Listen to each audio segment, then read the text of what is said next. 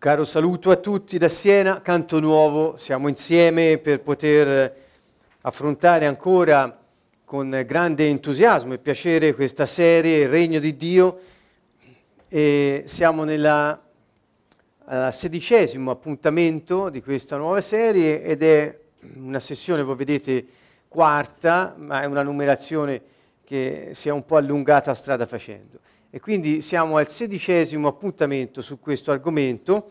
Ehm, non possiamo a questo punto che parlare eh, dello Spirito Santo in maniera più diretta. Eh, l'abbiamo fatto tante altre volte in altre serie che sono pure disponibili sul nostro sito. Stasera vogliamo iniziare un argomento molto importante, cioè ricevere lo Spirito Santo.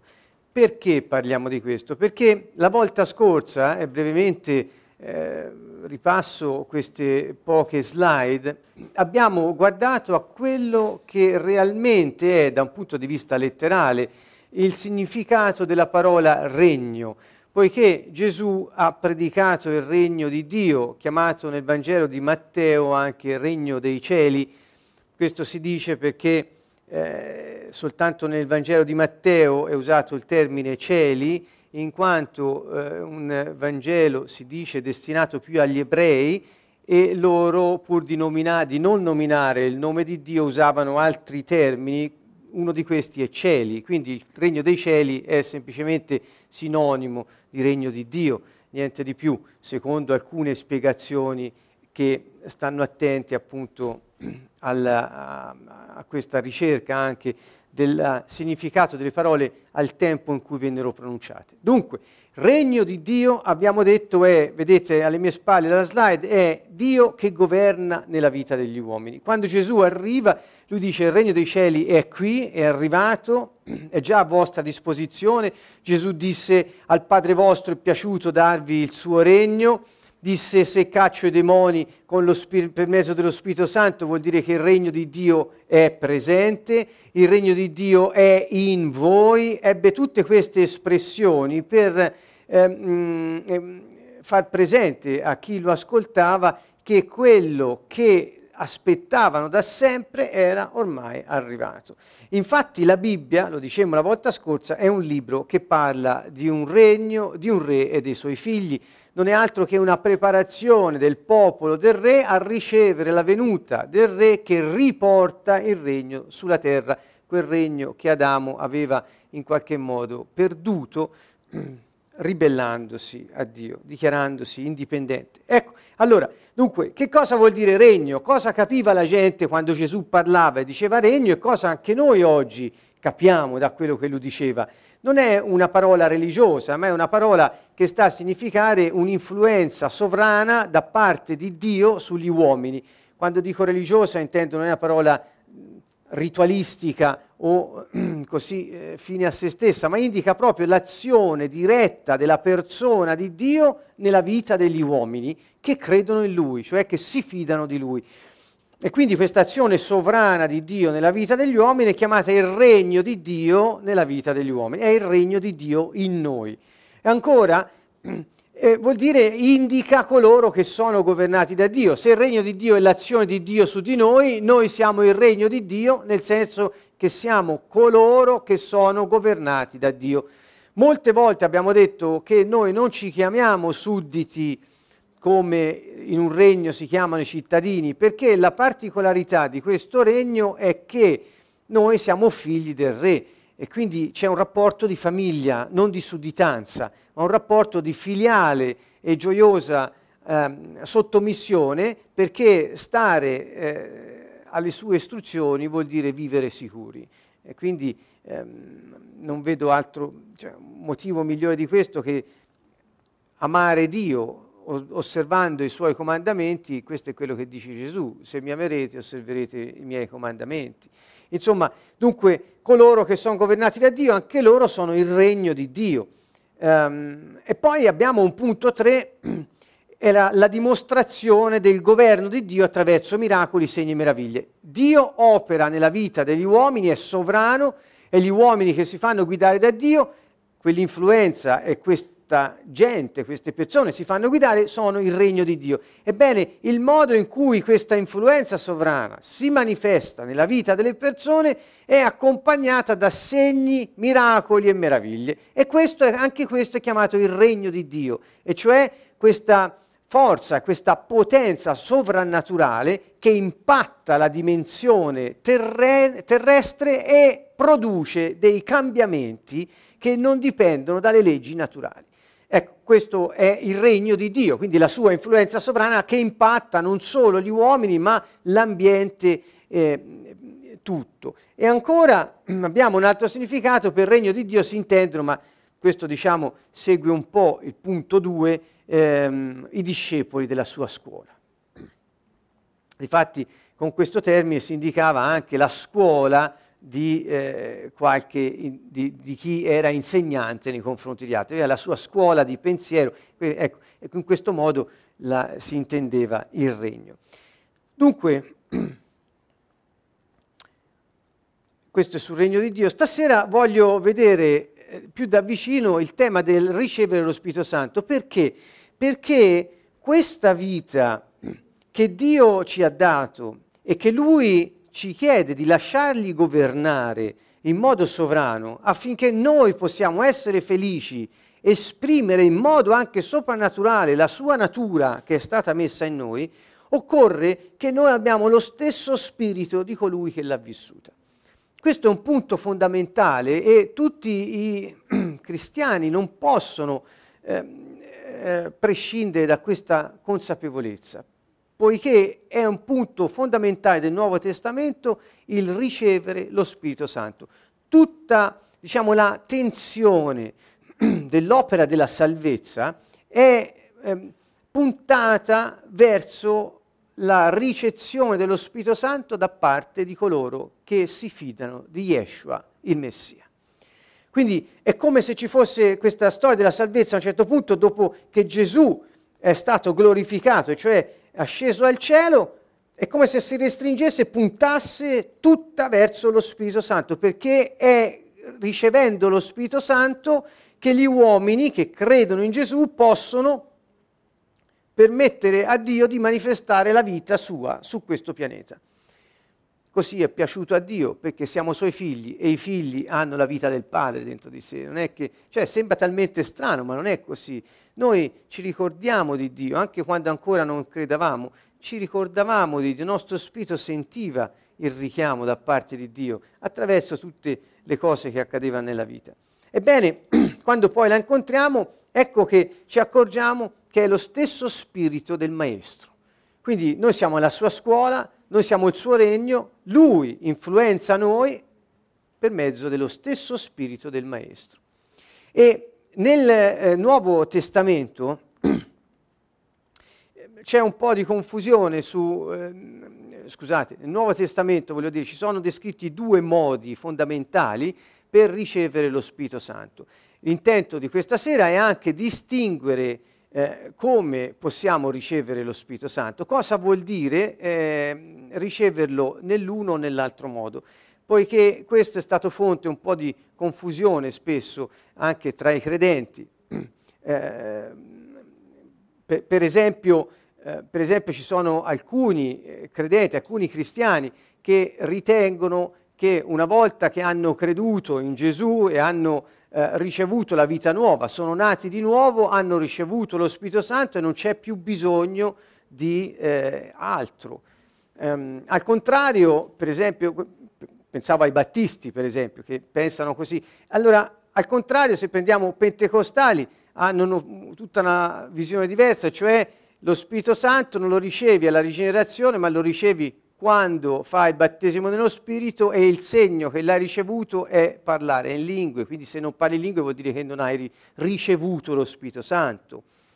Eh, ecco, quindi vedete che ci sono delle contrapposizioni anche dottrinali da parte...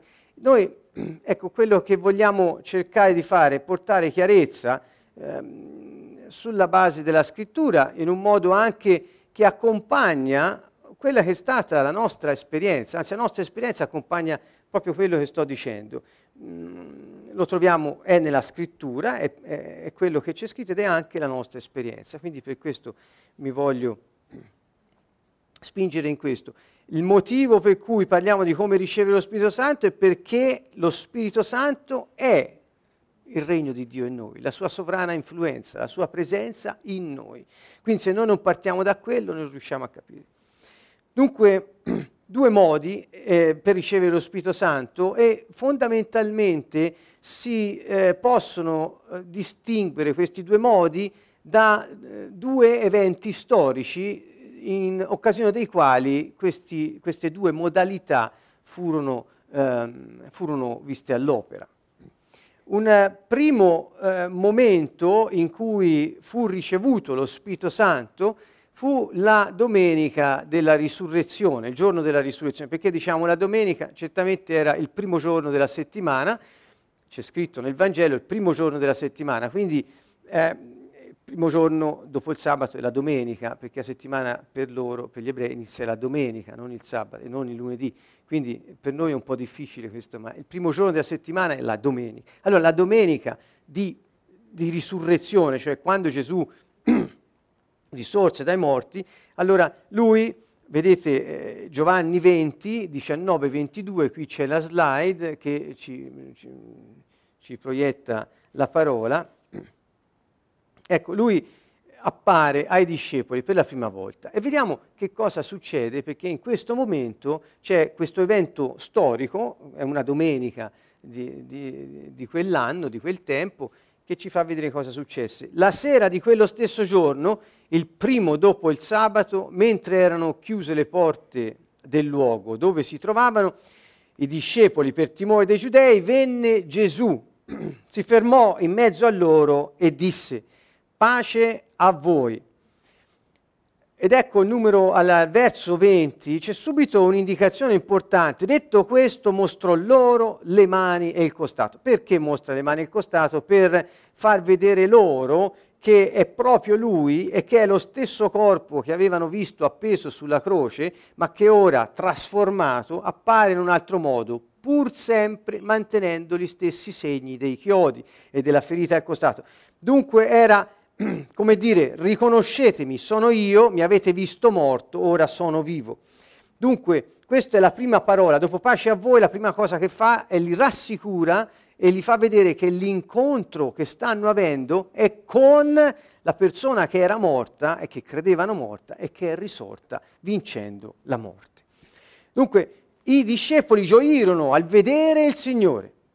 Vedete, fino, fino a questo momento, fino a che non hanno visto che eh, i segni erano quelli, loro no, non fanno niente, a quel punto gioiscono a vedere che era il, al vedere il Signore. E Gesù disse loro di nuovo, pace a voi, sempre con questa parola pace che un, è carica di significato in, nel, nella lingua originaria, shalom, ma ora non è il caso di andare a indagare su questo, e pace a voi, come il Padre ha mandato me, anch'io mando voi. Quindi le prime parole sono pace a voi e la prima frase che ha un senso compiuto, diciamo, cioè è sulla missione, e cioè come pa- il Padre ha mandato me, io mando voi. Quindi quello che lui sta per fare è diretto a mandare loro a fare quello che il Padre aveva mandato Gesù a fare sulla terra.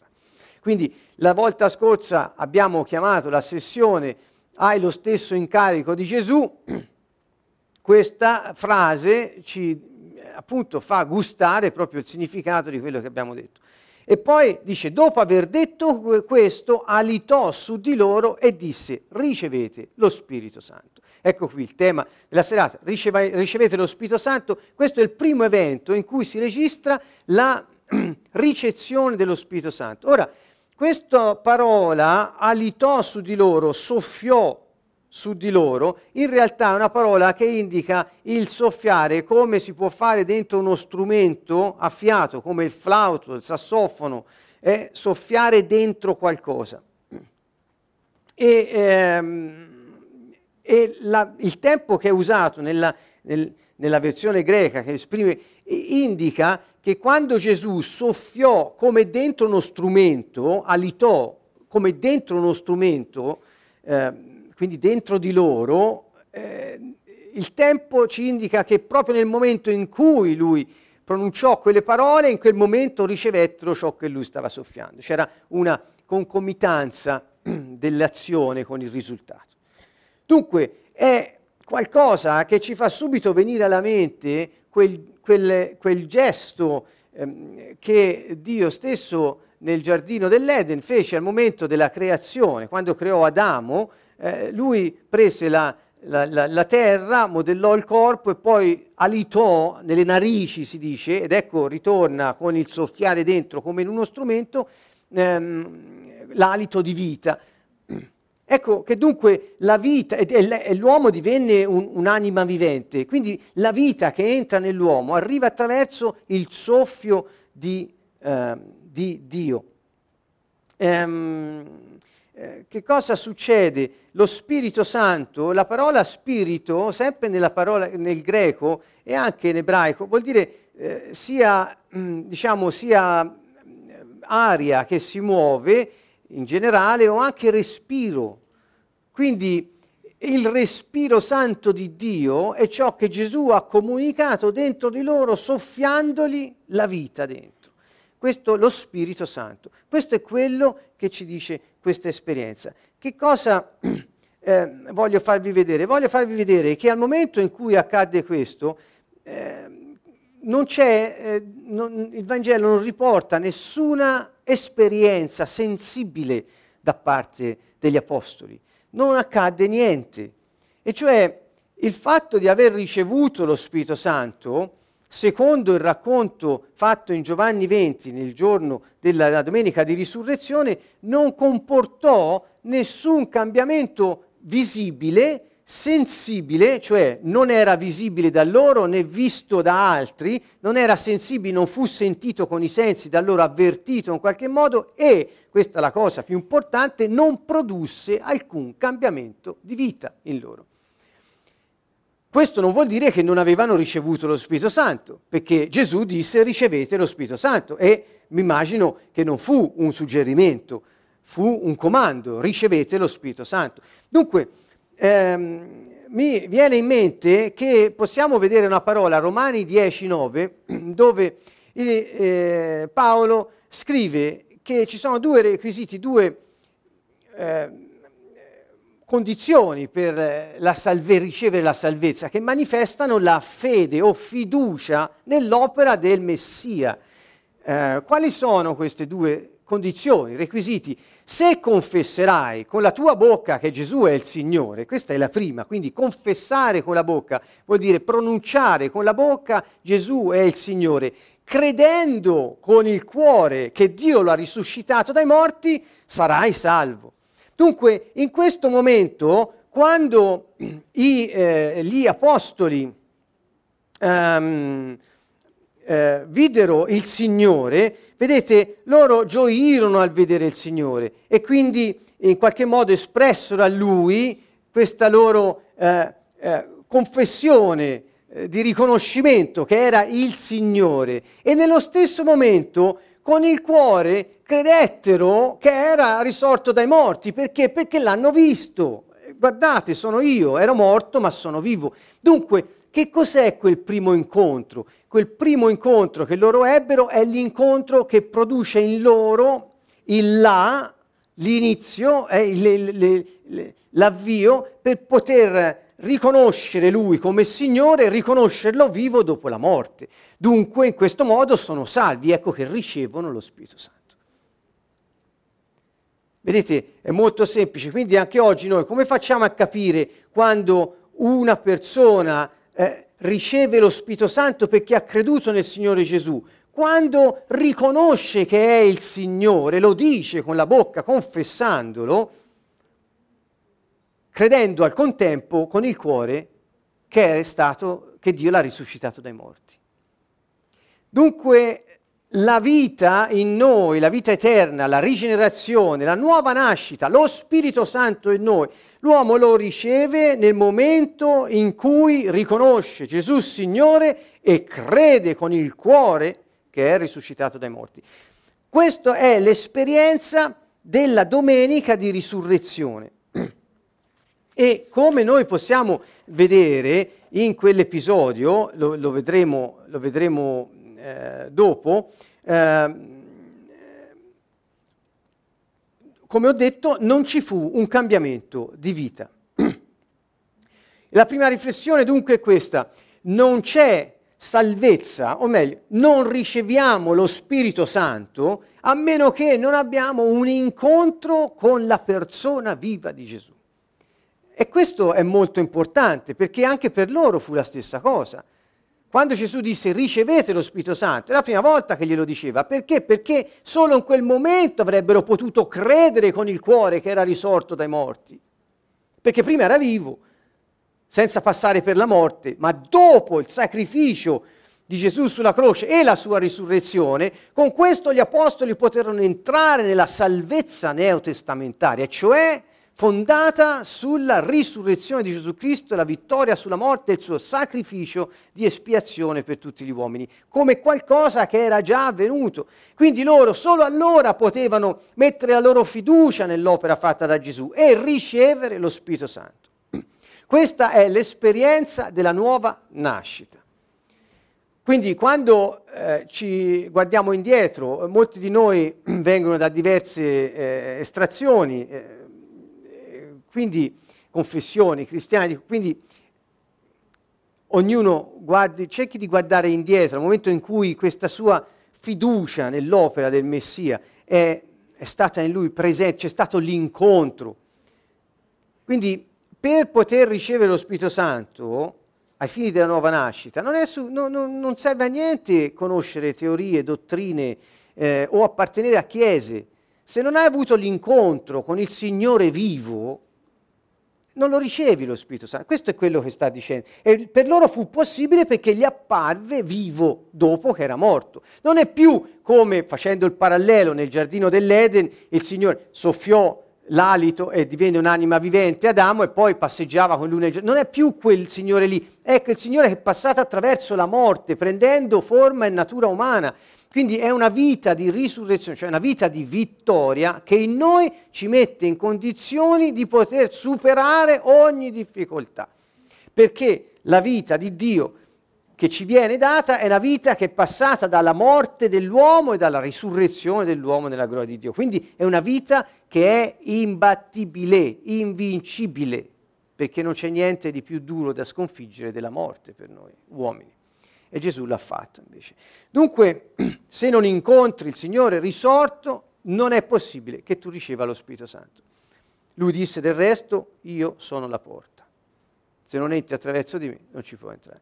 Io ricordo che per me, io quando, quando è che, ecco qui una piccola nota autobiografica, quando è che incontrai il Signore risorto? Perché eh,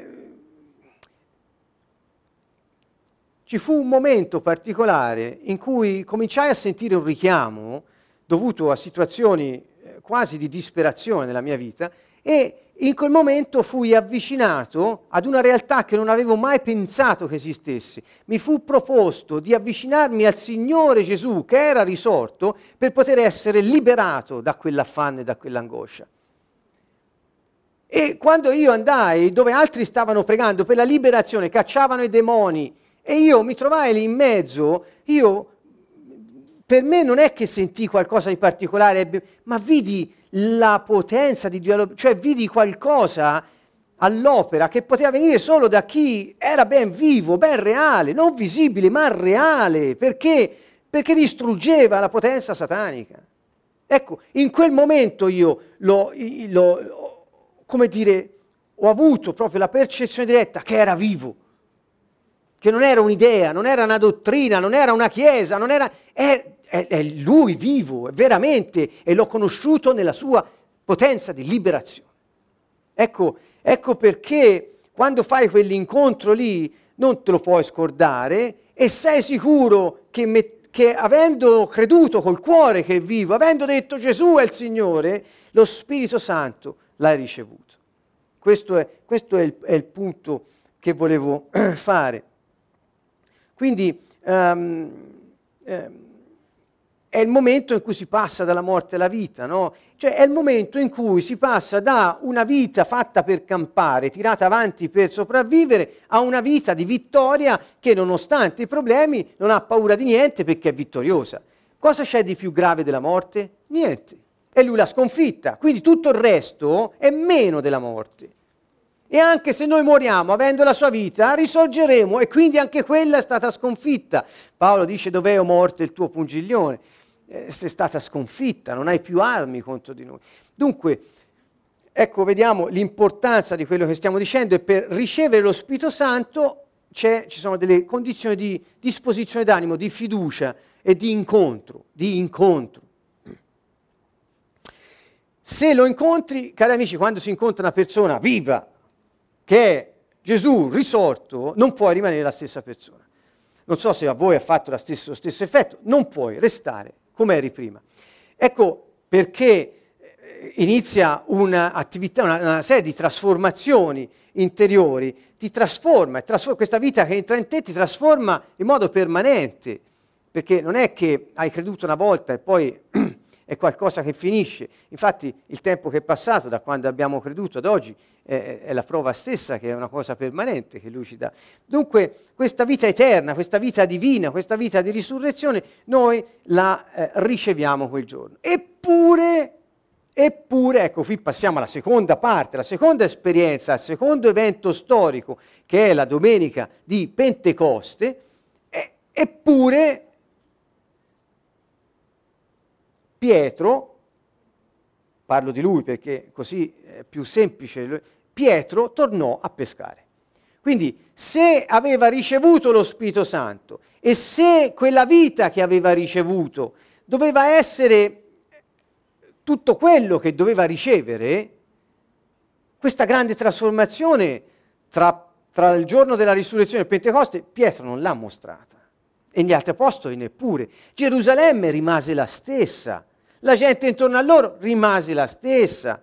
Passavano il tempo chiusi da una parte, impauriti, e tornarono alle loro vecchie occupazioni. Quindi il ricevere lo Spirito Santo in loro, per effetto della fiducia messa nell'opera di Gesù, dette a loro la nuova vita, ma non produsse una trasformazione tale in loro e nell'ambiente circostante che corrisponde alla potenza della vita che avevano ricevuto. Dunque, quelli che dicono che quando sei rigenerato, quando nasci di nuovo, ricevi lo Spirito Santo, hanno ragione. Ma non è tutto, perché c'è qualcos'altro che puoi ricevere. Ed è quella potenza che mette in moto quella vita che hai ricevuto quando hai creduto. Altrimenti ce l'hai, ma resta lì in un cassetto. Mm. Voglio appunto approfondire questo aspetto. Gesù disse loro che appunto non era tutto lì disse, ave, gli aveva detto ricevete lo Spirito Santo, poi parlò a loro, sappiamo, per 40 giorni del regno di Dio, poi disse restate qui altri 10 giorni e poi successe quel che successe, il giorno di Pentecoste. Ma Gesù in questo modo gli disse, e noi possiamo leggere Luca 24, 48, 49, di questo voi siete testimoni. E io manderò su di voi quello che il Padre mio ha promesso ma voi restate in città finché non siate rivestiti di potenza dall'alto. Uno può pensare, ho ricevuto lo Spirito Santo, il, eh, il promesso, quindi che cos'altro può esserci che io debba ricevere? E Gesù dice, non è tutto lì, c'è qualcos'altro, ed è che riceverete lo Spirito Santo in un altro modo che produrrà qualcosa di particolare, lo vedremo dopo in Atti 1. Dice quindi aspettate, non è tutto qui, c'è qualcos'altro che deve succedere. Vedete, c'è qualcuno che ha detto che ci sono circa 7.000 promesse nella Bibbia, ora, eh, le hanno contate, non lo so, però eh, quando Gesù parla, parla del, di ciò che il Padre mio ha promesso e ancora in Atti 1, 4, 8 di nuovo parla della promessa. Guardate, mentre si trovava a tavola con essi, ordinò loro di non allontanarsi da Gerusalemme, ma di attendere che si adempisse la promessa del Padre. La promessa, se ce ne sono 7.000 avrebbe detto una delle 7.000 promesse, ora ho detto questo numero perché l'ho sentito dire, non è che mi sono messo a contare niente. e disse invece la promessa.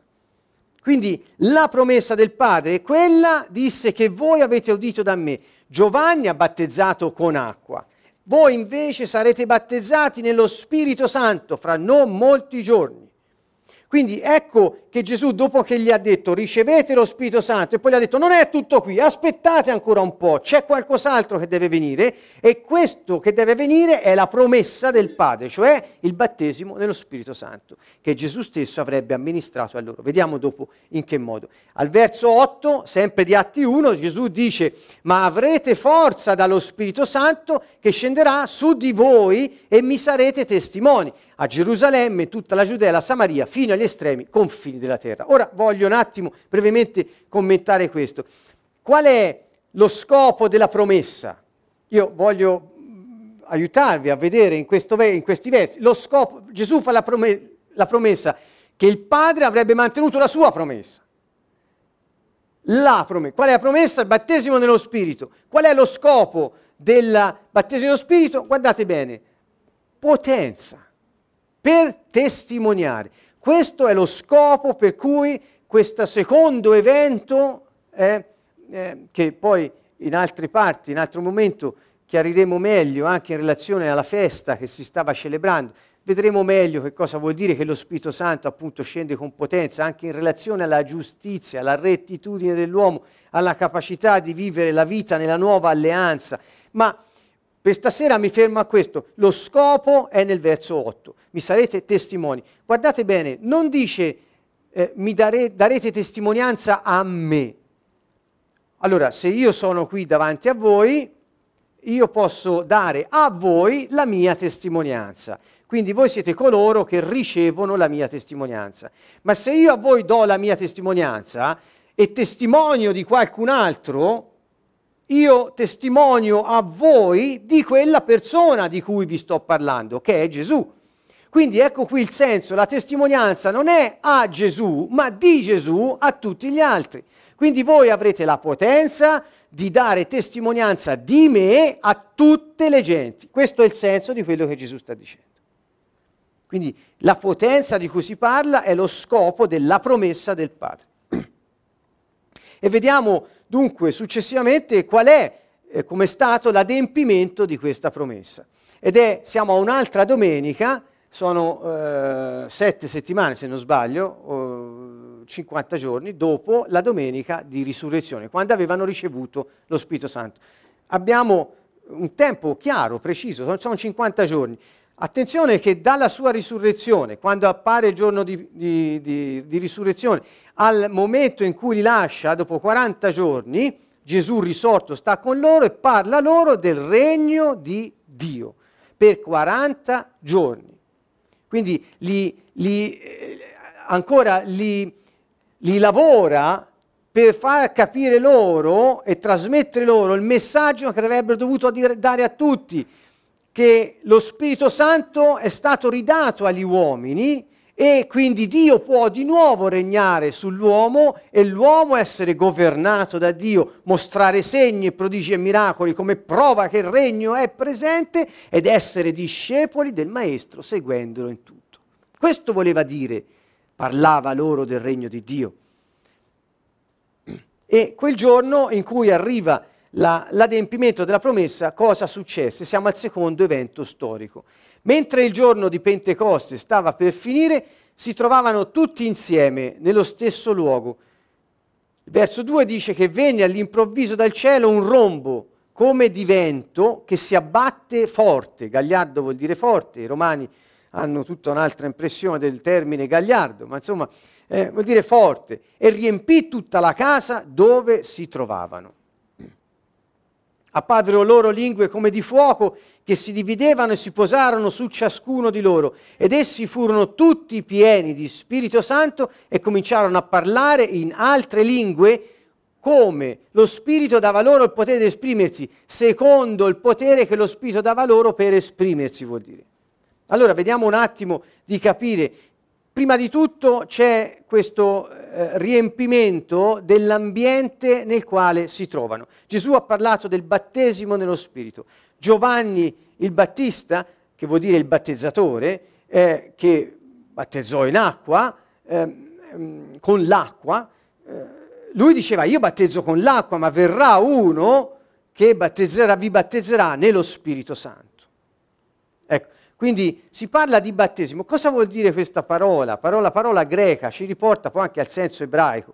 La, in questo caso, la parola greca vuol dire immergere, vuol dire immersione. Ora, il, il, termine più propriamente, anche secondo l'uso del tempo che se ne faceva, era, indicava l'immergere qualcosa dentro qualcos'altro, di modo che non solo si parlasse dell'immersione nel qualcos'altro, ma anche che l'oggetto o la persona o la cosa immersa in quel qualcos'altro assorbisse tutte le qualità della sostanza in cui veniva immerso. Per esempio, una pelle immersa nel colore, una spugna immersa nell'acqua. Erano tutte, eh, tut, sono tutti esempi, ci fanno capire che quando immergi qualcosa in qualcos'altro poi ne assorbe le caratteristiche. Voleva dire questo sostanzialmente oltre ad avere per gli ebrei un senso di purificazione, il termine battesimo, eccetera. Gesù è venuto a battezzare nello Spirito Santo, che vuol dire che è venuto ad immergerci, ad immergerci nello Spirito Santo. Quindi il primo punto è l'immersione, quindi immergerci nello Spirito Santo affinché noi possiamo assumere tutte le qualità, tutto ciò che lo Spirito Santo vuole darci. Quindi essere immersi in Lui vuol dire diventare uno con Lui in un certo qual modo eh, diventare partecipi della sua stessa natura, delle sue stesse qualità e caratteristiche. Come vedete il concetto dell'immersione, e tutte le volte che se ne parla nel Nuovo Testamento, da qui in avanti, questo lo dico per chiarezza, tutte le volte che nel Nuovo Testamento, da Atti 2 in avanti, si parla di ricevere lo Spirito Santo, si intende l'esperienza di Pentecoste, non l'esperienza della domenica di risurrezione, e cioè questa potenza che scende dall'alto. Questo lo dico per chiarezza anche letterale. Dunque, che cosa abbiamo? Vedete che tutte le volte che si parla del battesimo nello Spirito, di, di, di ricevere questa potenza, è dall'alto, cioè indica che lo Spirito Santo ci viene dato dall'alto come se cadendo su di noi ci immergesse in Lui. Questo è il concetto. Qualcuno, ho sentito, un, un, un grande insegnante, eh, Derek Prince, lo menziono perché eh, su questo è illuminante, lui eh, spiega che la differenza tra essere immersi in qualcosa entrandoci dentro noi o essere immersi in qualcosa eh, ricevendola che cade all'alto eh, cambia solo la modalità, ma l'effetto è lo stesso, sempre immerso sei. E fa l'esempio di uno che si mette a camminare sotto le cascate del Niagara. Eh, non può dire di non essere stato immerso nell'acqua, sicuramente sì, solo che lì in quel caso è scesa dall'alto l'acqua, come se uno invece entra in una piscina si butta nella piscina. Qualcun altro spiega ancora bene, eh, cito per questo Miles Monroe, eh, ehm, spiega bene che quando noi riceviamo lo Spirito Santo, in qualche modo eh, lui viene e si offre a noi e, e entra e dimora dentro di noi. Ma quando noi siamo battezzati nello Spirito Santo, è Lui che riceve noi, non perché ci buttiamo in Lui, ma perché Lui ci viene sopra e ci sommerge completamente, ma la domanda è questa, veramente ti ha ricevuto? Ci sono ancora delle aree della tua vita che ancora non hai dato a Lui? Perché se, se sei immerso in Lui, eh, non ci possono essere delle aree nelle quali non gli permetti di entrare. Ci sono tante persone che dicono sì, io sono convertito, ho creduto, poi ho ricevuto il battesimo Spirito Santo, però magari eh, continuano a fare delle cose per cui nella loro vita quelle aree, eh, aree relazionali co- che riguardano i soldi o che riguardano il sesso, che riguardano altre cose, non vogliono che il Signore c'entri perché eh, vogliono mantenere il loro vecchio stile. Vecchio... Ecco, questa non, non è mm, l'immersione nello Spirito comporta che noi siamo totalmente abbandonati a Lui. Quindi il principio del battesimo nello Spirito sta proprio nella signoria di Gesù Cristo, riconosciuta con tutto il cuore. Se confesserai con la bocca che Gesù è il Signore. Ecco dunque, andiamo avanti. Quindi l'immersione, il concetto dell'immersione eh, l'abbiamo chiarito ed è questo. Vedete il vento, questo, un, il rombo, quindi è un rumore, però come di vento, e quindi fa riferimento allo pneuma, al soffio, eccetera, si abbatte forte e riempie tutta la casa. Cioè loro so, tro- si trovano immersi nello Spirito Santo, perché l'ambiente dove erano è completamente saturo dello Spirito Santo. Questo è il senso di quello che noi stiamo leggendo. Il secondo passo è il riempimento, perché c'è ora al verso 3 eh, eh, ci sono le lingue di fuoco che si dividono, si posano su ciascuno di loro e furono tutti, e furono tutti pieni di Spirito Santo. Quindi il primo punto è che eh, vieni immerso nello Spirito. Come effetto dell'immersione nello Spirito sei pieno dello Spirito. Vorrei farvi vedere che questo avvenne a tutti le lingue di fuoco si posarono su ciascuno di essi, quindi non era una cosa per, per, qualcuno sì, per qualcuno no, per loro era per tutti. Questo è indice che il riempimento è una cosa che Dio fa per tutti. Ecco, sottolineiamo questo. Il terzo momento di questa esperienza che loro fecero e che io ho fatto e molti qui hanno fatto è proprio questa, cioè il traboccamento dopo essere pieni, cominciarono a parlare in altre lingue, nel modo in cui lo Spirito Santo gli dava il potere di esprimersi. Quindi questo far uscire l'aria e le parole da loro era il traboccare del, eh, dello Spirito Santo nel quale erano stati immersi e che li aveva completamente riempiti.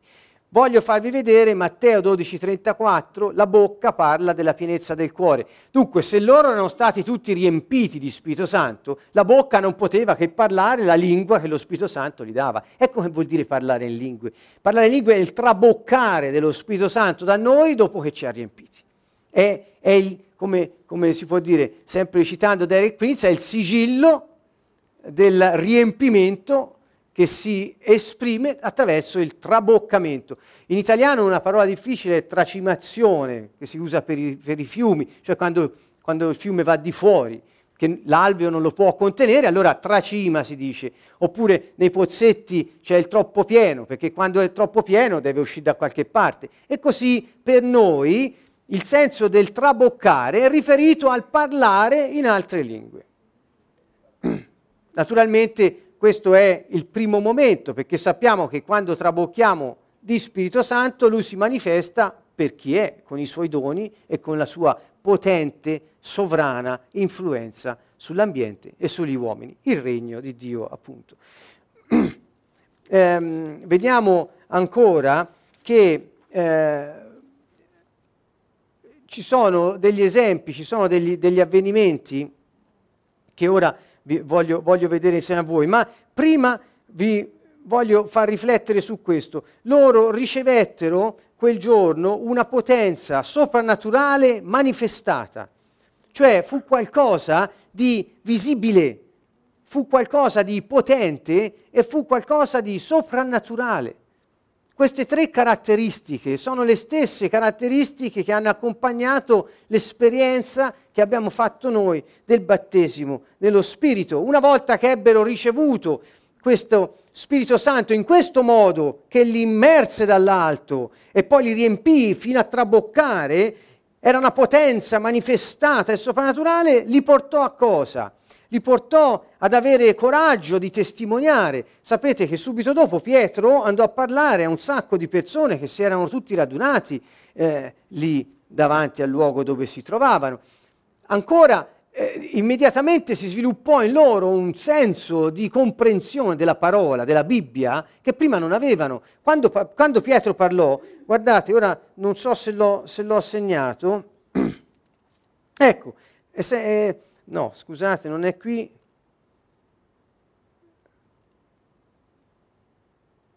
No, lo, lo riprenderò dopo.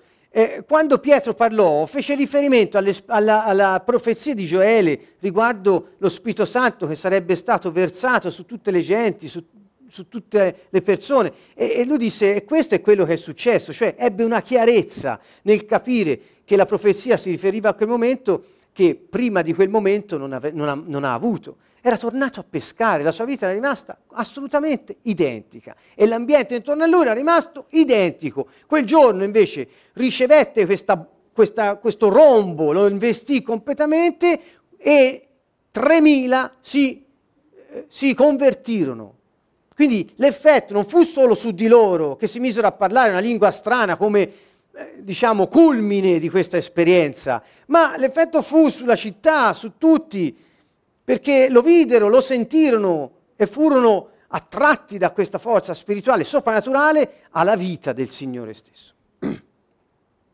Anche tutta Gerusalemme sentì l'impatto e quindi, eh, che cosa, e in più un altro, un altro, aspetto è che inizia la, la missione apostolica. Lo ripeto, prima hanno continuato la vita che facevano, dopo hanno abbandonato la vita che facevano e non si sente più dire dopo Atti 2 che Pietro è tornato a pescare. Non è possibile. Dunque, cari amici, cosa succede? Quando noi riceviamo lo, il battesimo dello Spirito Santo, la nostra vita si trasforma, l'ambiente intorno a noi si trasforma, l'ambiente intorno a noi lo sa quello che c'è successo. Lo, lo, viene a sapere. Io dopo che, mi, che, che ricevetti il battesimo Spirito, dopo due giorni, tu, tutta Siena sapeva quello che era successo.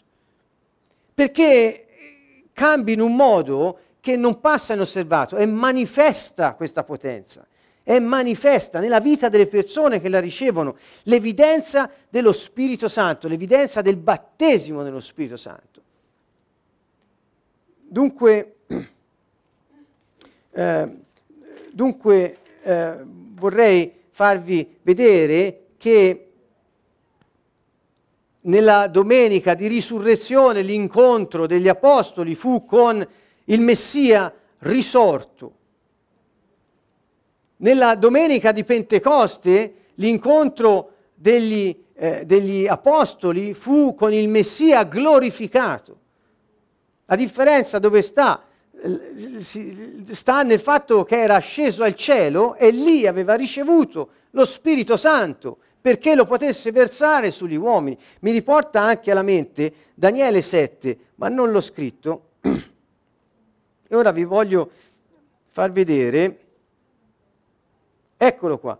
Eh, vedete, Atti 2, 32, 33, qui siamo sempre al discorso di Pietro, subito dopo l'esperienza, guardate cosa... Questo Gesù, questo Gesù, Dio l'ha risuscitato e noi tutti ne siamo testimoni. L'avevano incontrato il giorno di risurrezione e ricevono lo Spirito Santo, ma non cambia niente. Innalzato pertanto alla destra di Dio, e quindi la sua ascensione al cielo e dopo aver ricevuto dal Padre lo Spirito Santo che egli aveva promesso, lo ha effuso, come voi stessi potete vedere o dire, è successo quello che voi ora vedete. Questo era il senso delle parole di Pietro. Quindi che vuol dire? Che l'esperienza del battesimo nello Spirito è l'incontro con il Messia glorificato, asceso al cielo, seduto sul suo trono, con il Padre che gli ha dato lo Spirito Santo perché lo desse a coloro che hanno fiducia in Lui sulla terra. Il risultato, la domenica di risurrezione, fu la vita. Il risultato della domenica di Pentecoste fu la potenza di vivere quella vita. Che te ne fai di una vita se non hai la potenza per viverla? Che te ne fai di una cosa se non hai le risorse per poterla attivare? Non te ne fai niente. Ecco perché si parla di credenti carnali, ecco perché si parla di gente che sembra che non abbia incontrato il Signore. Perché? Perché non hanno quella, ricevuto quella seconda puntata che eh, attiva la prima. E concludo velocemente, eh, vi ho voluto appunto far vedere alcune cose. Ancora, c'è questo, um, il, c'è una, un sigillo, così ho citato Prince, eh, eh, che lo menziona questo, e mi trova d'accordo, è la mia esperienza, c'è un sigillo sull'esperienza del battesimo nello Spirito, ed è il parlare in altre lingue. Uh, è un sigillo, uh, che cosa vuol dire sigillo? Vu- vuol dire che è qualcosa che si mette, mettiamo su una lettera, su un pacco, eh, un sigillo a conclusione di tutto perché sia quel pacco distinto dagli altri, o quella lettera distinta dagli altri, e sia visto.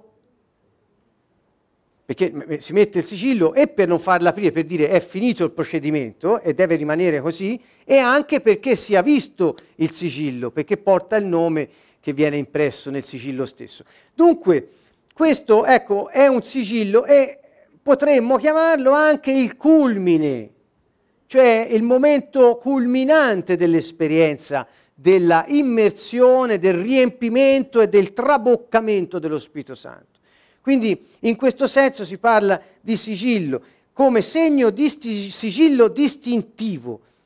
Si- eh, ci sono quattro aspetti. Uno è il sigillo stesso che gli apostoli ricevettero, perché si dice, vedete, torniamo, eh, torniamo al giorno di Pentecoste. Eh, eccolo qua, cominciarono a parlare in altre lingue. Furono pieni di Spirito Santo e cominciarono, il culmine fu il parlare in altre lingue. È il sigillo che loro ricevettero. Ancora è il sigillo che riconobbero negli altri. È lo, ste- è lo stesso culmine.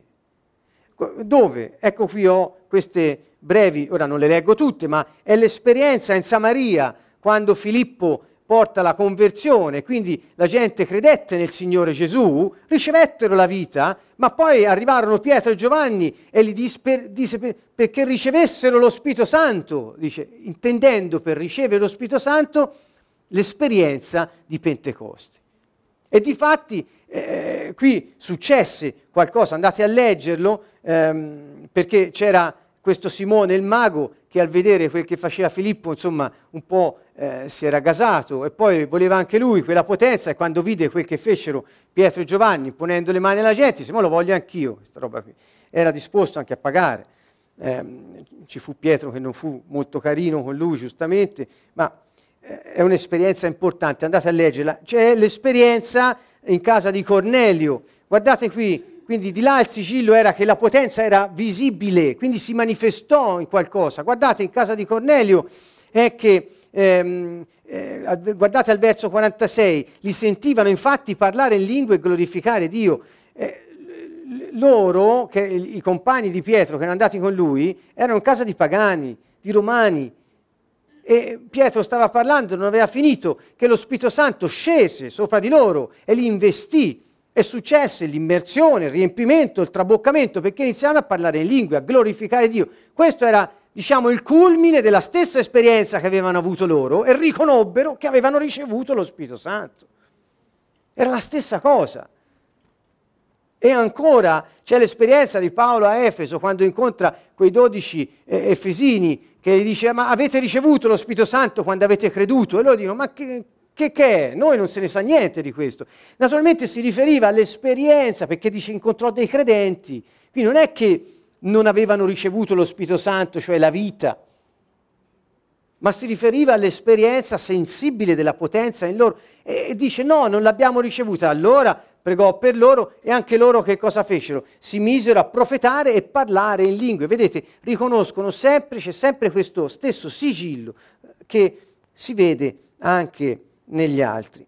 Gli apostoli e i, i discepoli non chiesero mai di avere un altro sigillo. Paolo nella prima lettera ai Corinzi, nella lettera agli Efesini, parla del sigillo dello Spirito Santo. Non chiesero mai di avere un altro sigillo e a ben vedere non ce n'è un altro. Se leggiamo il Nuovo Testamento non troviamo un sigillo alternativo eh, rispetto a questo dello Spirito Santo.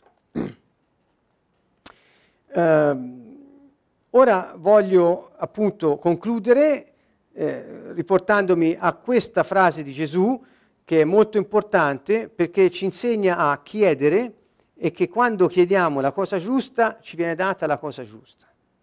Quando noi chiediamo la cosa giusta non ci viene mai data una cosa sbagliata. Quindi questo cerchiamo di metterlo come principio nel nostro bagaglio di fiducia verso il Signore.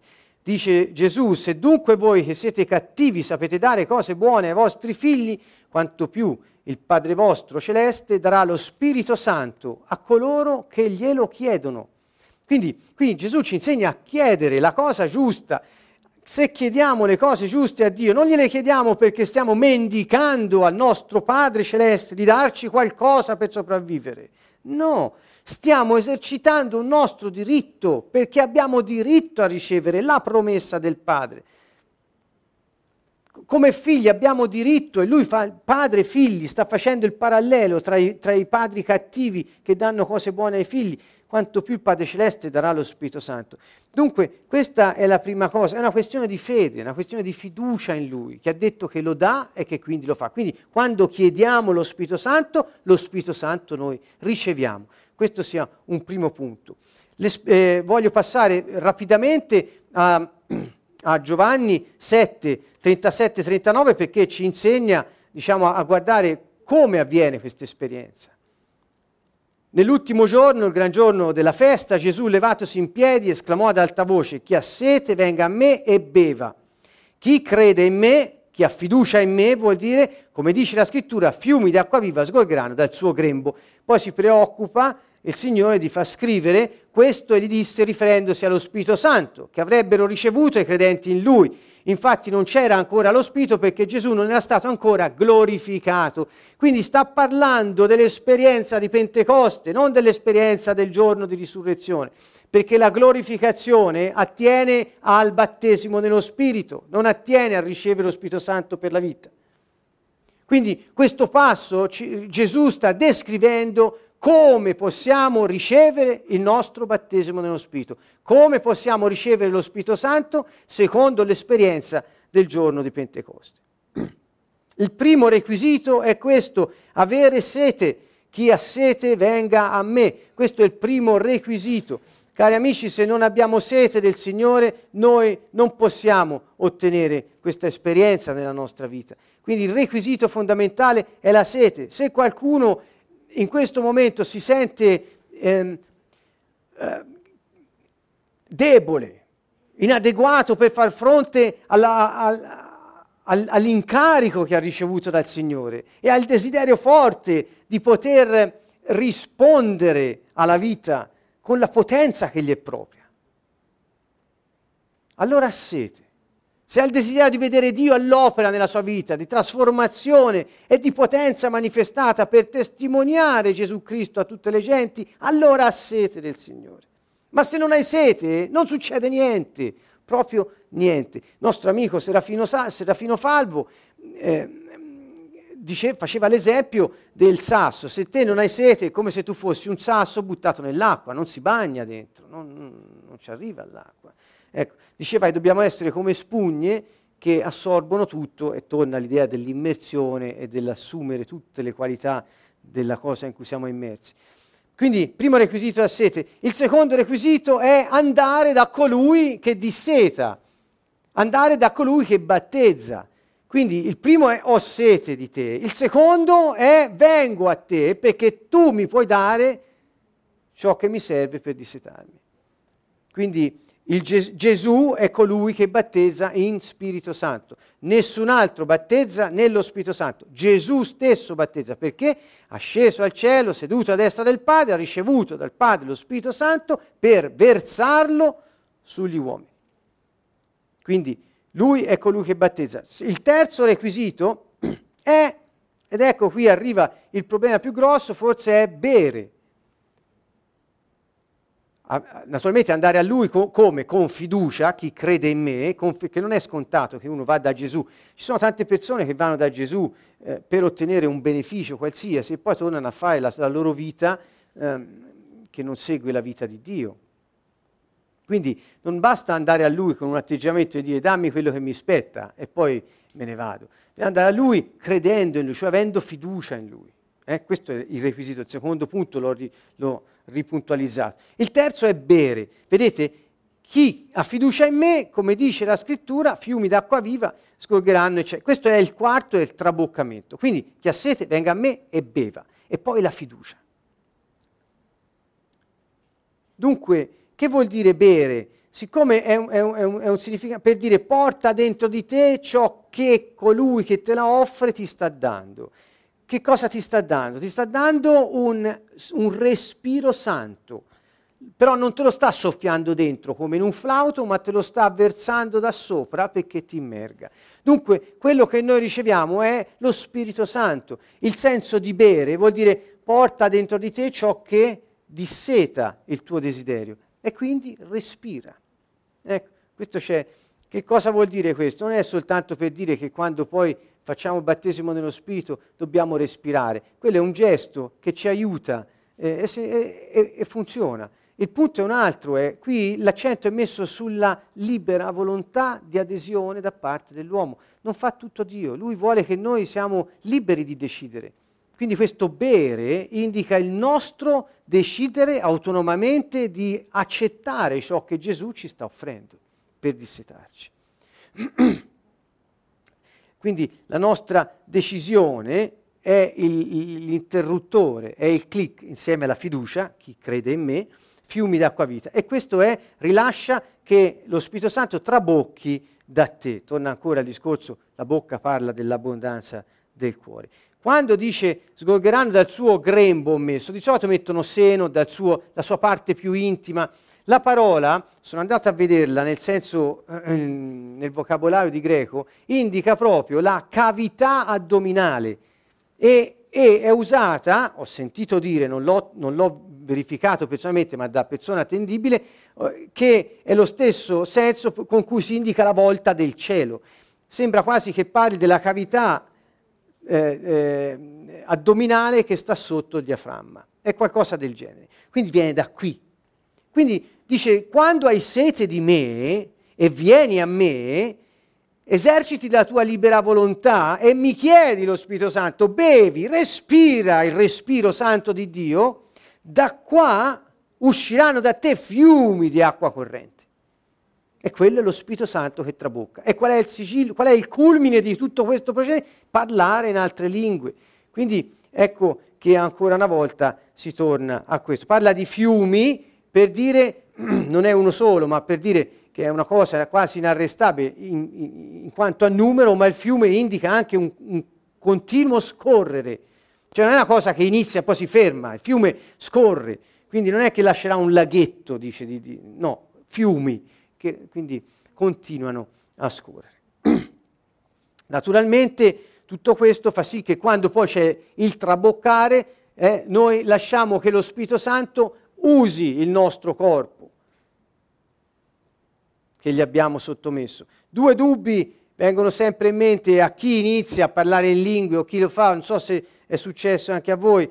La prima cosa è che il diavolo mette subito un'idea in testa e dice no, sei te a farlo, non è Dio a farlo. Quindi è una, non, non, è vero questo. Allora la, eh, la risposta giusta è che in parte questo è vero, e cioè noi muoviamo la nostra bocca, noi prestiamo la nostra bocca e emettiamo il, il, il suono, ma è lo Spirito Santo che ci dà le parole che pronunciamo.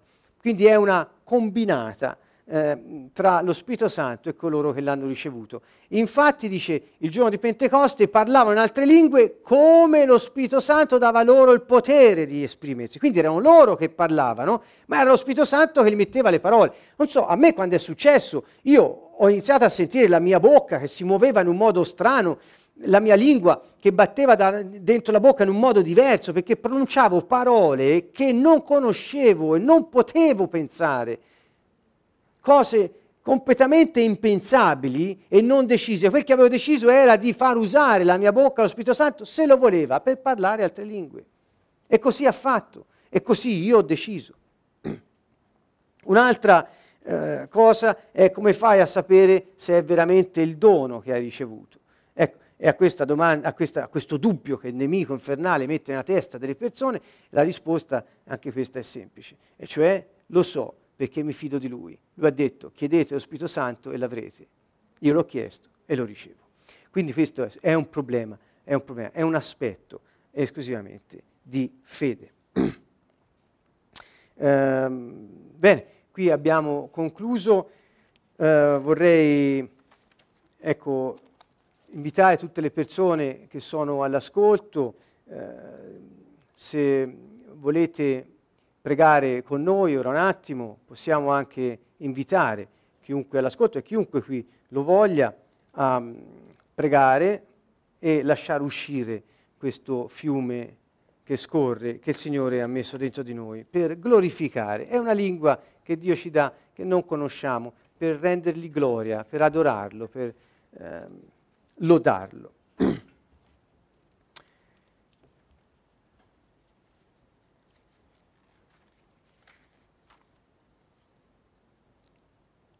Bene, allora possiamo tutti insieme pregare e rivolgersi al Signore.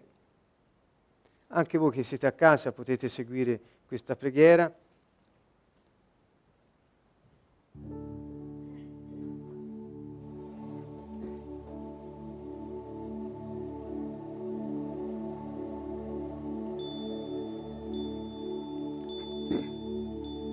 Chi ha sete venga a me e beva.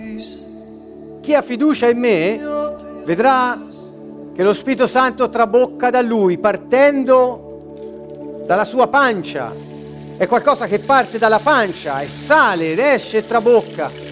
È un fiume di parole.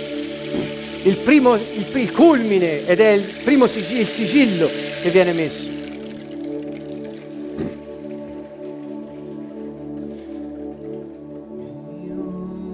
Ti ringraziamo, Signore, per il tuo regno. Grazie per lo Spirito Santo, Signore. Grazie. Grazie.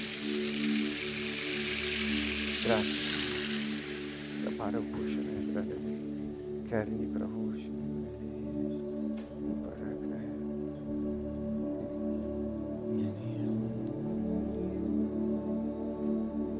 Potete seguire me?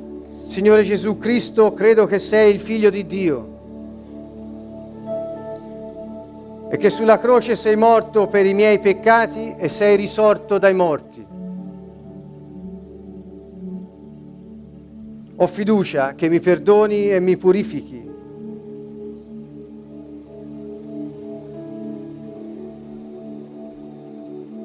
Credo che mi hai riconosciuto come figlio di Dio.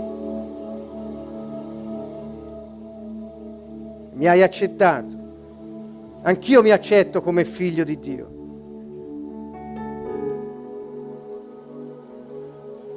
Se c'è un risentimento nel mio cuore o una qualsiasi mancanza di perdono verso chiunque, oggi lascio andare e perdono ogni persona, anche me stesso, proprio come voglio e chiedo che il Padre perdoni me.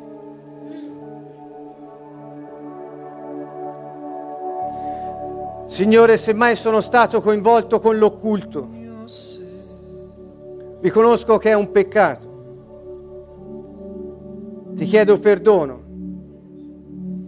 e spezzo ogni contatto che Satana possa aver avuto attraverso l'occulto con me e con la mia famiglia.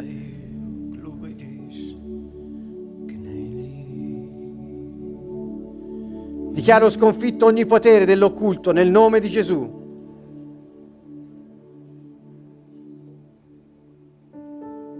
E ora, Signore, vengo a te, che sei colui che battezza nello Spirito Santo. Ti presento il mio corpo come tempio del tuo Santo Spirito. Ti consegno la mia lingua perché sia strumento di giustizia e per adorarti in una lingua nuova. Ho fiducia in te, Signore, e so che ricevo ciò che sto chiedendo, perché ho sete, sono venuto a te e ora bevo avendo fiducia in te, Signore. Amen. Respirate. Aprite la bocca e respirate come per bere lo Spirito.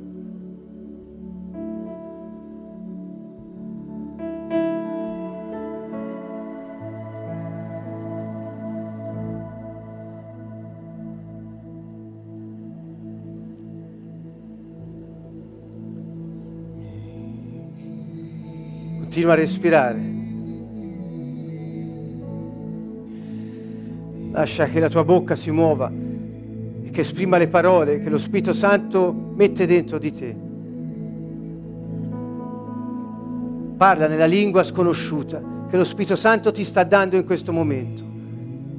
Lascia che trabocchi ed esca da te, che il culmine sia udibile.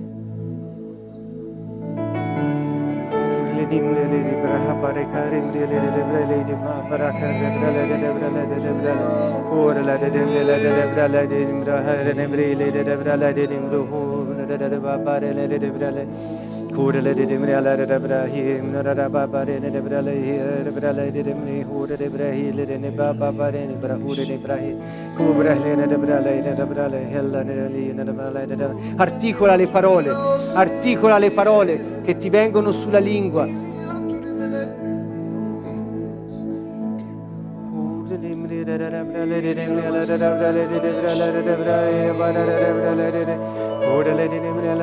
Devoce al tuo spirito.